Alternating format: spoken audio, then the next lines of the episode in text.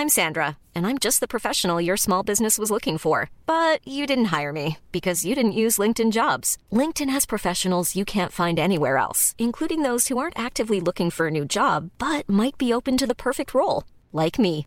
In a given month, over 70% of LinkedIn users don't visit other leading job sites. So if you're not looking on LinkedIn, you'll miss out on great candidates like Sandra. Start hiring professionals like a professional. Post your free job on linkedin.com/people today. Bonjour, je suis Agathe Le Caron. Bienvenue dans Ex, le podcast qui vous parle d'amour au travers d'histoires toujours extraordinaires.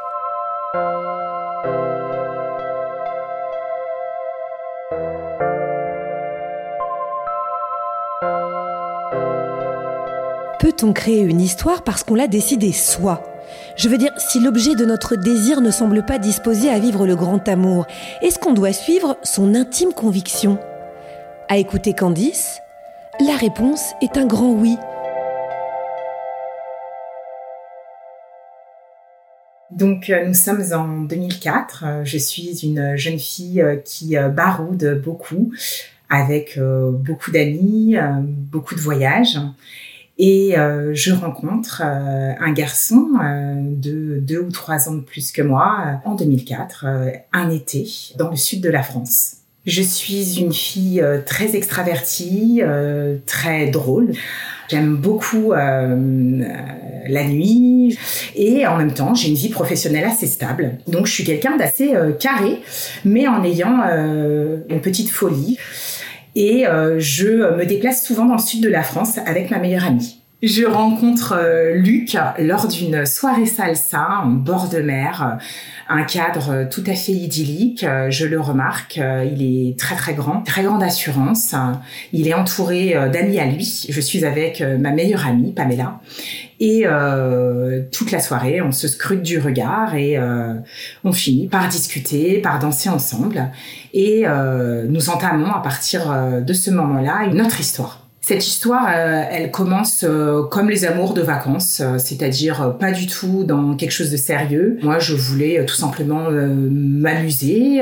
Je sortais d'une histoire assez longue aussi, donc j'étais plutôt dans un cadre estival, léger, ma meilleure amie et pas du tout envie de me poser. Petit à petit, euh, les choses euh, évoluent entre nous. Euh, je m'aperçois que des sentiments grandissent autant de son côté que du mien. Lui euh, connaît euh, très bien euh, la ville dans laquelle nous sommes. Il me fait découvrir la ville. Je viens petit à petit. Une fois, je descends dans le sud. Lui monte à Paris où j'habite. Les choses se font vraiment, voilà, petit à petit, sans pour autant s'apercevoir qu'on allait faire peut-être un, bout de chemin ensemble. On, on prépare rien. On vit un peu au jour le jour. Et les mois et les semaines passent.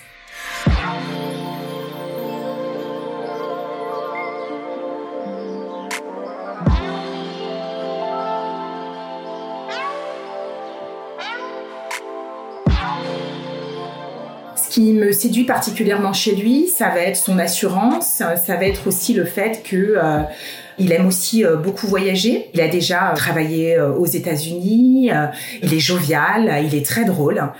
Ce qui me séduit aussi, c'est le côté certainement du Sud, avec ce petit côté un peu euh, exotique euh, qui, moi, en tant que Parisienne, euh, bah voilà, euh, me, laisse pas du tout indifférente.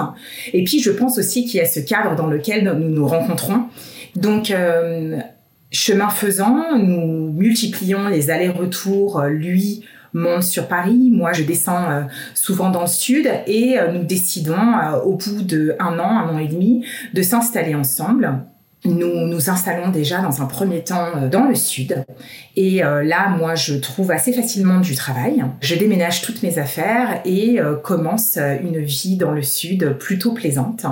Je découvre la vie du sud de la France, le soleil, la plage, les apéros avec les collègues, tout me va. et sa famille aussi est plutôt présente. je me fais très bien à cette vie-là, malgré que je commence aussi à trouver chez lui des choses, euh, je partage pas certaines valeurs, notamment au niveau professionnel. Je m'aperçois que quelques petits couacs au fur et à mesure de notre vie euh, à Marseille, où euh, il fait faux bon à plusieurs reprises à des employeurs, et bon, je, mais je ne m'alarme pas plus que ça.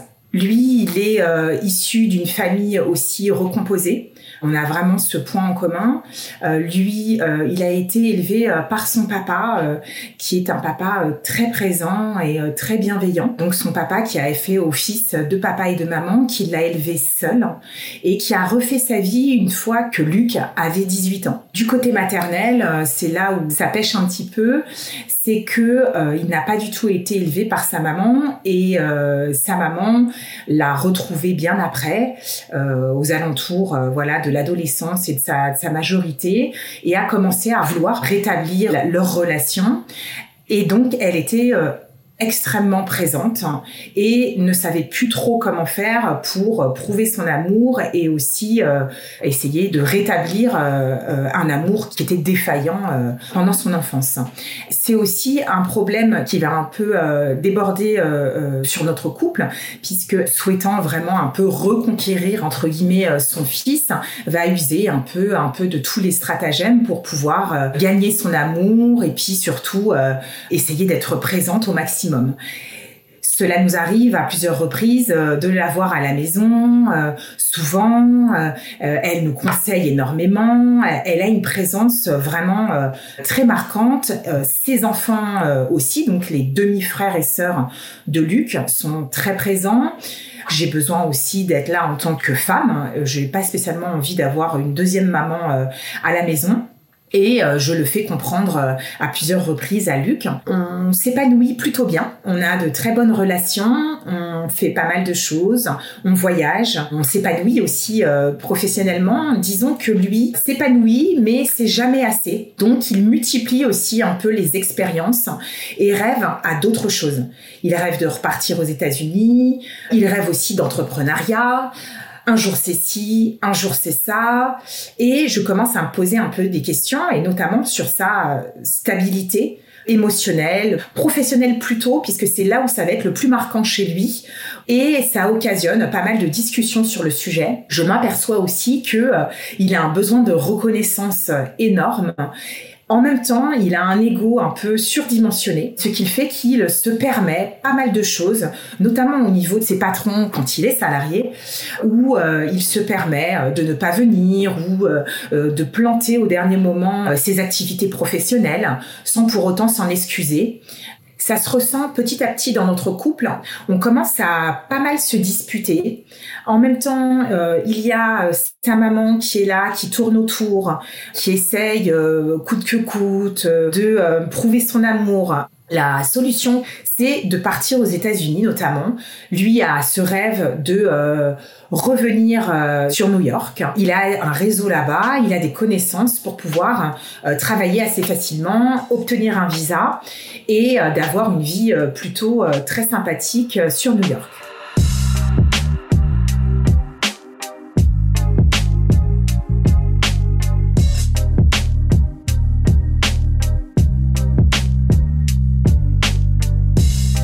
Je me dis que c'est une super opportunité pour pouvoir aller aux États-Unis. Moi, j'ai ma cousine là-bas et un peu de famille là-bas, donc euh, je suis pas du tout en terre inconnue. Donc ça me donne euh, aussi l'envie de partir avec lui et euh, de découvrir la vie pendant quelques années là-bas.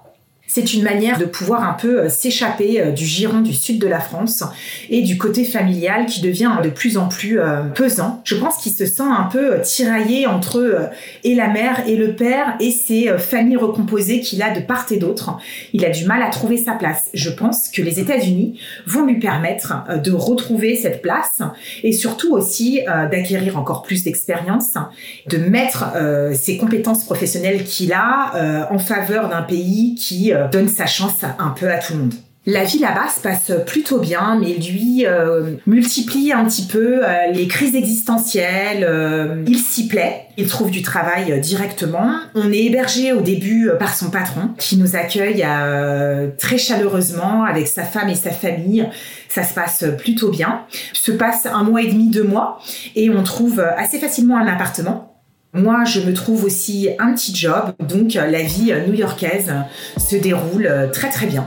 On est parti pour plusieurs années.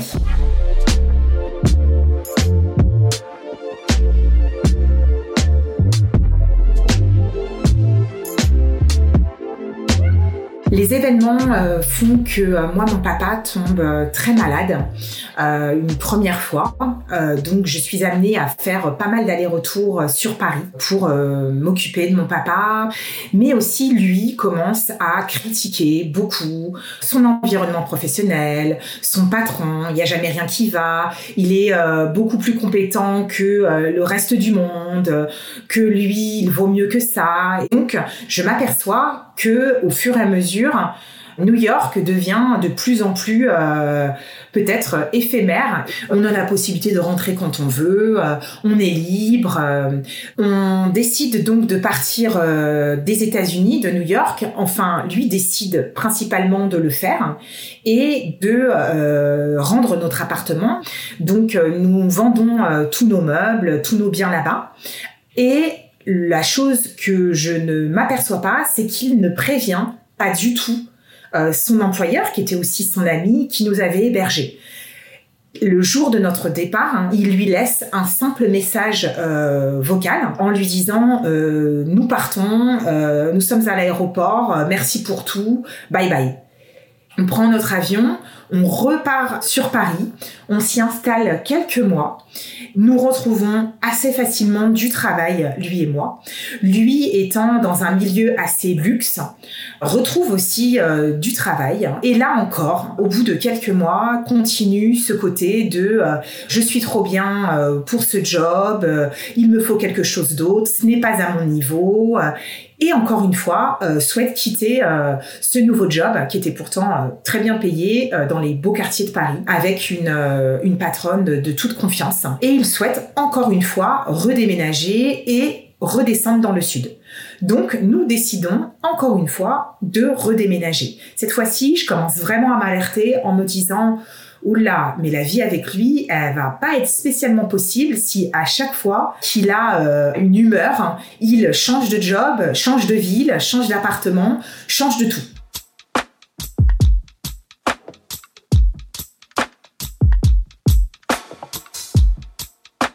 Je fais quelques mois dans le sud et je m'aperçois que euh, nous nous disputons euh, très très régulièrement. Je m'aperçois que sa maman est de plus en plus présente, euh, qu'elle tient le rôle vraiment de chef à la maison. Là, je commence à m'apercevoir aussi que les années passent et que bah, l'âge aussi avance et je me dis que ma vie ne sera définitivement pas du tout avec lui. Je ne vois absolument pas du tout fonder une famille avec lui. D'ailleurs, ça ne m'a jamais effleuré l'esprit. Notre couple se termine. C'est très dur au début puisque nous avons euh, l'habitude d'être ensemble, de partager, de rigoler mais j'ai euh, un espèce de vent de liberté qui s'ouvre. Je m'aperçois qu'en fait, je suis vraiment dans un carcan depuis des années, un carcan d'instabilité qui ne me ressemble absolument pas du tout, même si je suis quelqu'un de euh, euh, très festif, aimant les bonnes choses, aimant la vie, aimant faire la fête. Je suis quelqu'un d'assez cadré et assez fidèle, tant au niveau de mes amis, au niveau de ma famille et au niveau de mes jobs. Donc, je me sens libre, enfin, et surtout assez heureuse. J'ai mis peut-être un mois à comprendre que euh, c'était terminé et qu'une nouvelle vie s'offrait enfin à moi qui est la vie du célibat que je ne connais pas puisque je suis en couple depuis euh, le lycée à peu près. J'ai eu euh, trois grandes histoires qui ont duré très longtemps. Je me retrouve enfin célibataire. Et là, je commence à sortir, à rencontrer, à dater aussi, à vraiment euh, m'éclater, à voyager. Je m'éclate. C'est vraiment euh, la vie de la parisienne dans toute sa splendeur.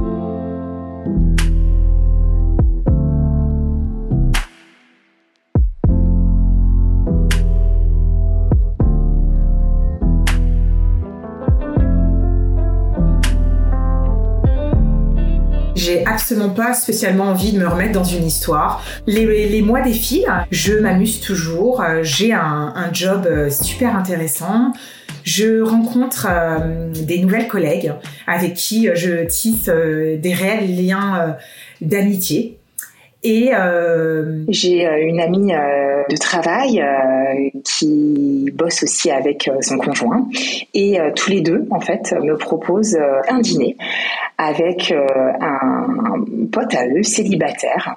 Donc il est vrai qu'au début j'étais moyennement emballée. Donc on en a parlé une, une, première fois au boulot et puis quelques semaines après on en rediscute et puis je décide de dire bon bah ok si tu veux me, présenter euh, ce pote, il euh, n'y a pas de souci. Euh, allez, vas-y, on fait ça. Elle me décrit comme quelqu'un de d'hyper sympa, de drôle, d'attachant, de célibataire depuis un moment. Ce qu'elle va faire par la suite, c'est qu'elle me dit, écoute, à ce moment-là, ce qu'on va faire pour ce dîner, c'est que je vais te montrer des photos, je vais glaner plus de détails et je vais te les donner. Comme ça, toi, tu seras hyper confiante, tu arrives au dîner, tu connais un peu tout sur lui et comme ça, bah, tu beaucoup plus de confiance en, en, toi, tu connais le personnage et puis lui ne connaîtra euh, rien de toi. Donc elle finit par me montrer des photos euh, de lui, des réseaux sociaux. Et en effet, euh, je le trouve euh, très très mignon. Elle me donne un peu plus d'informations. Il est passionné de plongée, il habite dans l'ouest parisien, il est actuellement commercial, etc. Donc là, elle me donne beaucoup plus d'informations et ces fameuses photos où je le trouve plutôt mignon. Mais elle m'a vraiment mis dans la confidence en me disant, bon, ça reste entre nous, t'es pas censé avoir vu les photos ni avoir eu un peu plus de détails.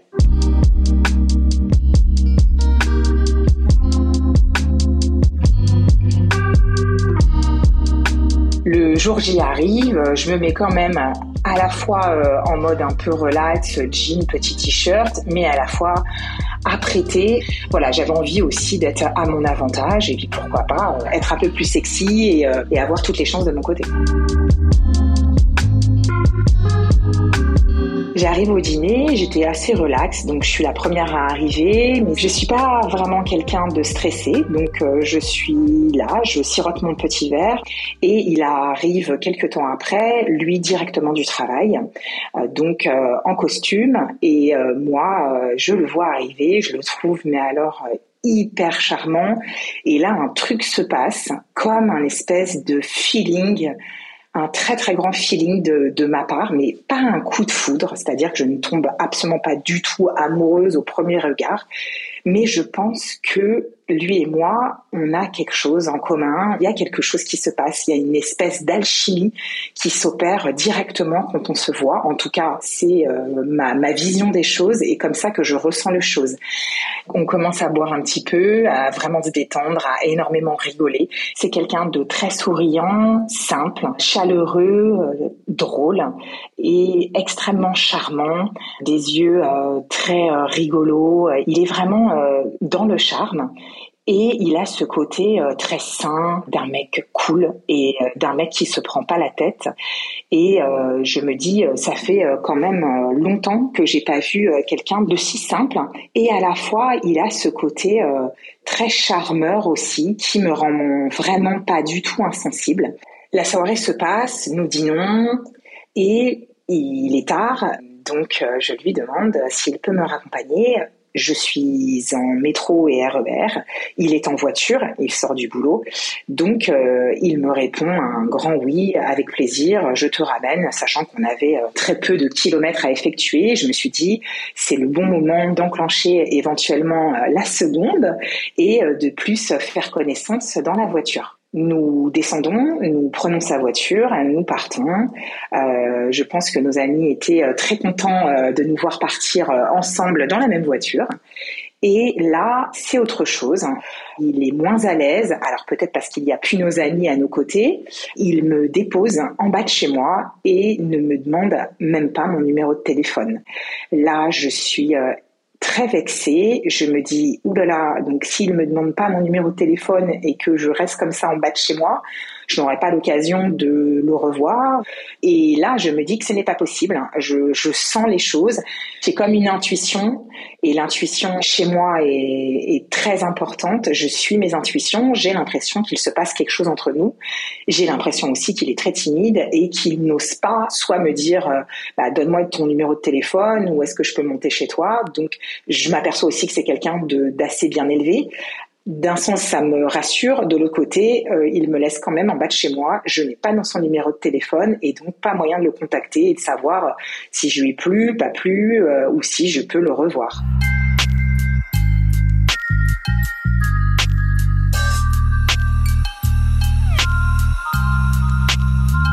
Je savais que mes amis avaient son numéro de téléphone, mais j'avais vraiment envie de faire les choses par moi-même et euh, pas spécialement d'avoir d'intermédiaires. J'estimais que j'avais passé l'âge d'avoir des, euh, des, intermédiaires, mais euh, là, il était évident que je devais repasser par mes amis pour pouvoir avoir des informations sur ce que lui pouvait avoir pensé de moi et surtout pour essayer de glaner son numéro de téléphone et d'autres informations si possible.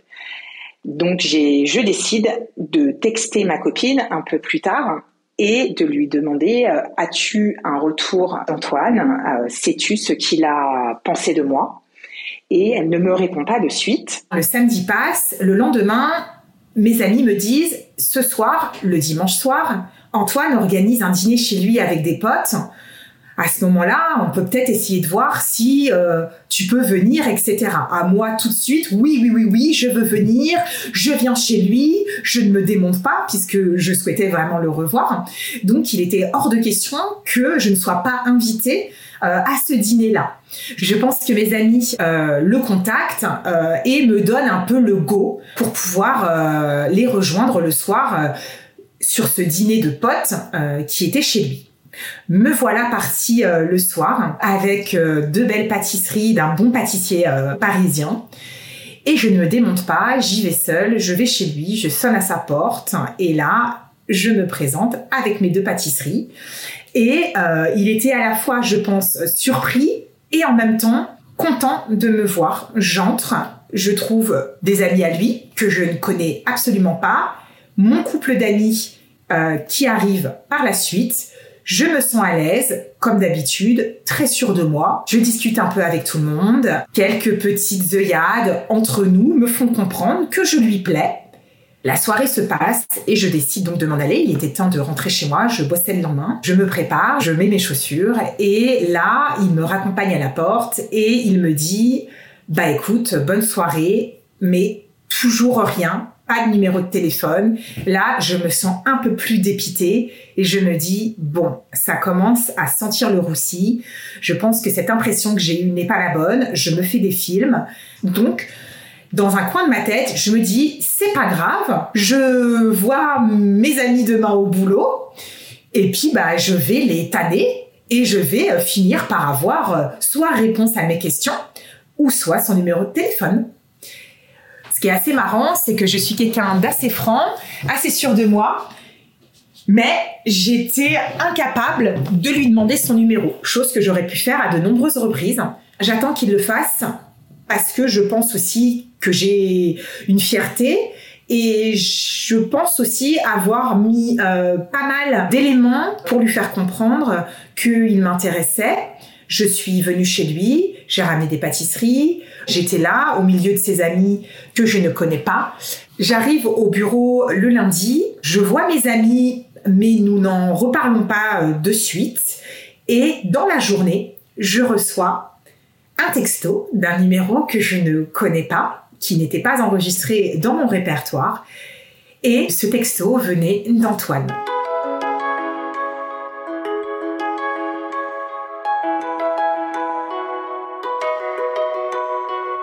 Donc nous commençons une euh, vraie euh, relation, je dirais, euh, épistolaire de texto toute la journée.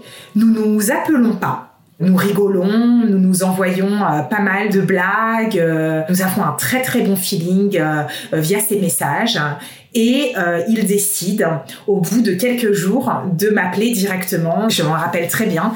J'étais au supermarché en train de faire mes courses et il décide de m'appeler. C'était donc la première fois depuis qu'on s'était vu. C'est marrant parce que j'étais à la fois assez gênée. Je savais lorsqu'il m'appelle que quelque chose était vraiment né entre nous. Et là, euh, on s'appelle assez régulièrement, mais sans se donner de rendez-vous physique. Je l'invite euh, un samedi soir chez moi à dîner dans un premier temps. Je me dis que je cuisine très bien et que c'est une aussi très bonne manière de pouvoir le séduire davantage. Donc euh, je me prépare, euh, je suis pas quelqu'un de, très superficiel, donc je me sens aussi assez sûre de moi pour pouvoir le séduire sans trop d'artifice.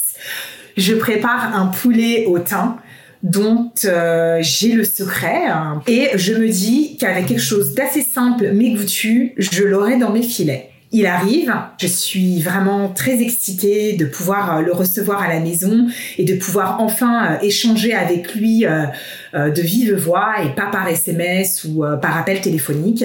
Donc je me dis on va passer une super soirée, on va discuter, ça va être génial. Et là, c'est une espèce d'énorme coup de foudre physique. Nous nous sautons dans les bras euh, euh, mutuellement. Euh, nous avons à peine le temps d'échanger quelques mots. que nous passons directement aux choses sérieuses bien avant de manger.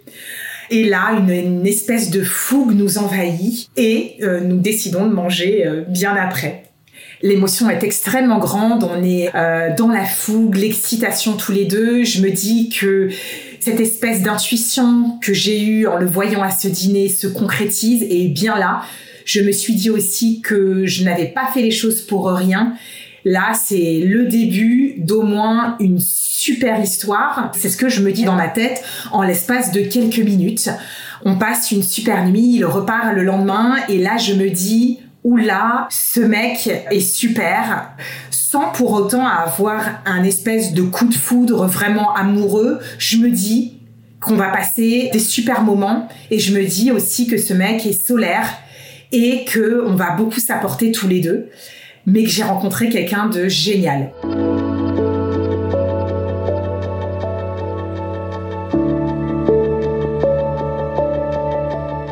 au fur et à mesure, on continue euh, d'échanger, de se texter, de se voir. Et là, en fait, on va commencer vraiment une histoire où on ne se quitte quasiment plus. Au fur et à mesure des semaines, lui, il habite un peu plus loin. On fait des allers-retours, lui chez moi, moi chez lui. Et sans même s'en apercevoir, on euh, commence une espèce d'histoire d'amour qui se construit petit à petit par euh, beaucoup aussi d'échanges, de rigolades, de sorties. On s'éclate. Je me rappelle aussi pendant ces jours-ci, qui ont donc suivi euh, cette fameuse soirée, euh, aller voir ma voisine et lui dire, je pense que j'ai trouvé le mec, peut-être pas de ma vie, mais le mec qu'il me faut. Une espèce de fluidité, une espèce aussi de stabilité émotionnelle. Il a une famille euh, très stable, euh, il a des parents très aimants, il est très bien entouré euh, au niveau familial. C'est quelqu'un de très travailleur. Il a un cadre très stable. Et ça, c'est vraiment aussi quelque chose qui m'a beaucoup rassurée en plus, euh, je dirais que tout nous différencie.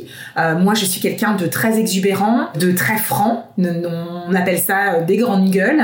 Lui est plutôt quelqu'un de très posé, de très réfléchi. Il procrastine beaucoup. Moi, pas du tout. Je fais les choses dans la minute. Il est assez introverti, plutôt timide, et moi, c'est complètement l'inverse. De plus, euh, je suis, euh, si j'ai bien compris, pas non plus son type de nana avec lequel il avait l'habitude de dater, plutôt brune, euh, plutôt posée, et moi complètement faux folle, extravertie et un peu casse-cou, et blonde. Lui est célibataire depuis un bon nombre d'années. Moi, contrairement à lui, pas du tout. Je n'étais pas donc dans l'optique spécifiquement de me recaser de suite puisque je goûtais aussi à ma liberté euh, de célibataire euh, euh, avec plaisir. L'amour de ma vie naît au fur et à mesure. On décide de s'installer assez rapidement ensemble. Je vends mon appartement à Paris pour m'installer chez lui. Puis euh, nous redéménageons sur Paris dans un appartement euh, où il avait habité aussi auparavant avec ses parents. Et là, nous commençons euh, notre petite vie de couple, jalonnée de voyages plongés. J'apprends à aimer la plongée avec lui, à partager ses passions. Je commence aussi petit à petit à me poser les bonnes questions, à me remettre aussi en question en me disant, OK, je suis extraverti, je suis ultra dynamique, lui est complètement différent. Il va falloir composer avec ça si je veux le garder et si je veux que notre couple fonctionne. Et il va falloir que je fasse des efforts là-dessus.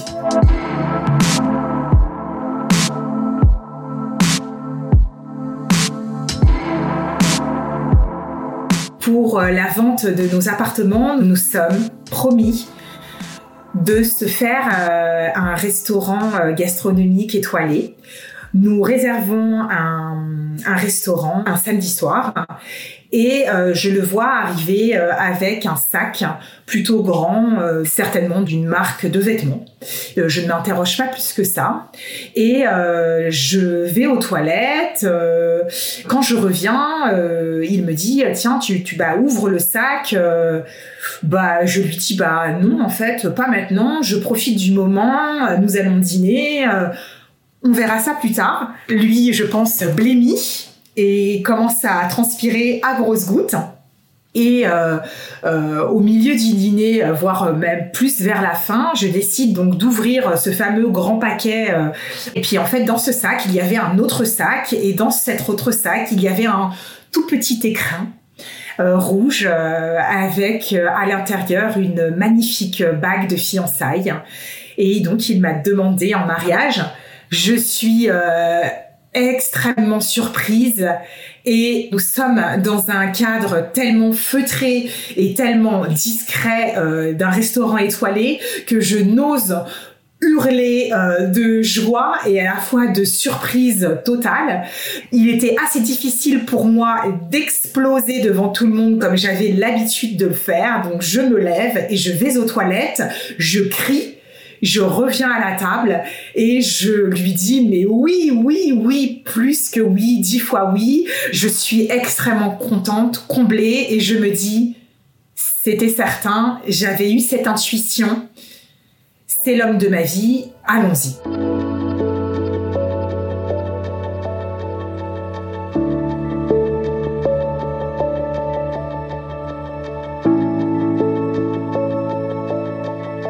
Marions euh, un an après. Euh, nous faisons le mariage civil euh, à Paris, un super petit mariage au mois de juillet 2016 où nous avons la chance d'avoir déjà eu notre premier enfant qui est né en 2015. Notre premier enfant donc fait ses premiers pas le jour de notre mariage. C'est une super journée. Nous décidons d'attendre un an pour faire le mariage pour que euh, l'on puisse le faire en Bourgogne, qui est quand même assez loin de la région parisienne, et que on puisse faire la fête une deuxième fois. Et nous avons euh, le, souhait de concevoir notre deuxième enfant. Le mariage se déroule le même week-end de juillet un an après. nous sommes là en Bourgogne, entourés de nos familles et nos amis. Et j'ai su par la suite euh, que euh, je suis enceinte de mon deuxième enfant. Nous faisons donc la fête euh, jusqu'à pas d'heure ce jour-là, entouré de tous nos proches ce qui scelle vraiment pour moi cette belle tradition d'une qui est le mariage et de deux de l'amour inconditionnel que que l'on se porte avec Antoine. Et surtout avec nos amis qui nous ont fait nous rencontrer. Nous passons une soirée exceptionnelle. Nous leur rendons un grand hommage. Nous avons une tradition tous les ans au mois de novembre, date de notre rencontre, de se faire un petit week-end avec nos amis qui nous ont fait nous rencontrer et avec qui euh, nous partageons euh, cette joie d'être ensemble. Nous partons un week-end en général euh, découvrir une, une ville. Alors ça peut être une ville française ou une ville européenne pour toujours garder ce moment en tête et cet amour qui est né un mois de novembre 2012. Aujourd'hui, notre vie a radicalement changé, du moins surtout la mienne, puisque de la citadine parisienne, euh, euh je suis passée à la campagne lyonnaise. Nous avons décidé de, de déménager euh, à la campagne. Nous avons fait construire une maison. Je n'aurais jamais cru aller à la campagne, être entourée de verre, être dans la nature. Je ne me voyais euh, qu'à Paris, en ne dépassant que rarement le périphérique. J'ai vraiment évolué sur cette façon de voir les choses et je pense que Antoine a réussi à tirer le meilleur de moi-même et à me faire voir la vie vraiment autrement.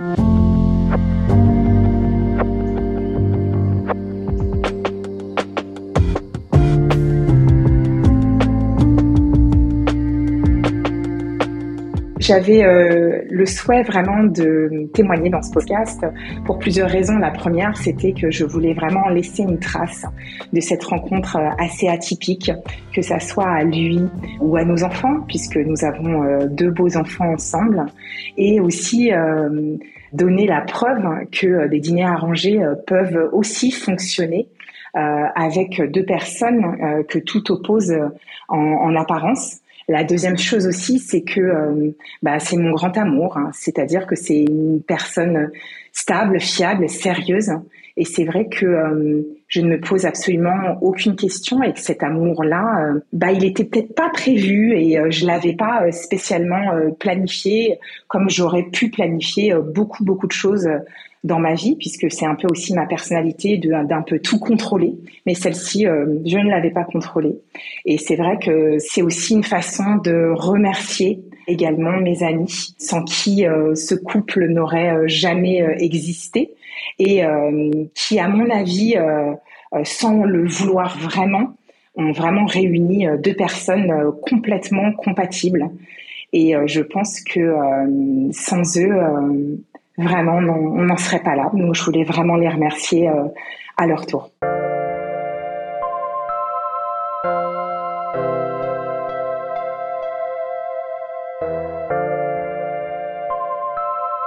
Aujourd'hui, cela fait 11 euh, ans que nous sommes ensemble, 6 ans de mariage, et nous avons deux beaux enfants, une superbe baraque euh, que nous avons fait construire il y a peu de temps et euh, nous sommes euh, plus heureux que jamais malgré euh, voilà des hauts, des bas, des déménagements, des événements qui nous sont arrivés bah, comme n'importe quel couple. Mais on est plus fort que jamais et c'est vrai que il y a une telle fluidité entre nous, on est tellement compatibles qu'il n'y a, on ne se pose absolument aucune question. C'est vraiment un amour qui a grandi et qui s'est construit avec le temps. C'est vraiment un, un très très grand amour.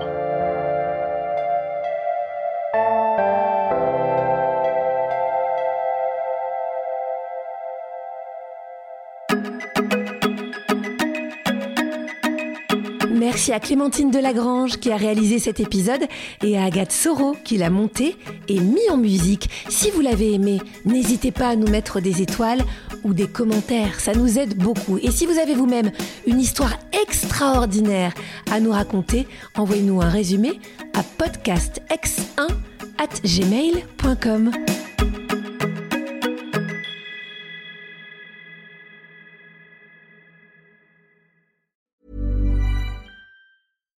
Deserves the best, and there's no better place to shop for Mother's Day than Whole Foods Market. They're your destination for unbeatable savings, from premium gifts to show-stopping flowers and irresistible desserts. Start by saving 33% with Prime on all body care and candles. Then get a 15-stem bunch of tulips for just $9.99 each with Prime. Round out Mom's menu with festive rosé, irresistible berry chantilly cake, and more special treats. Come celebrate Mother's Day at Whole Foods Market.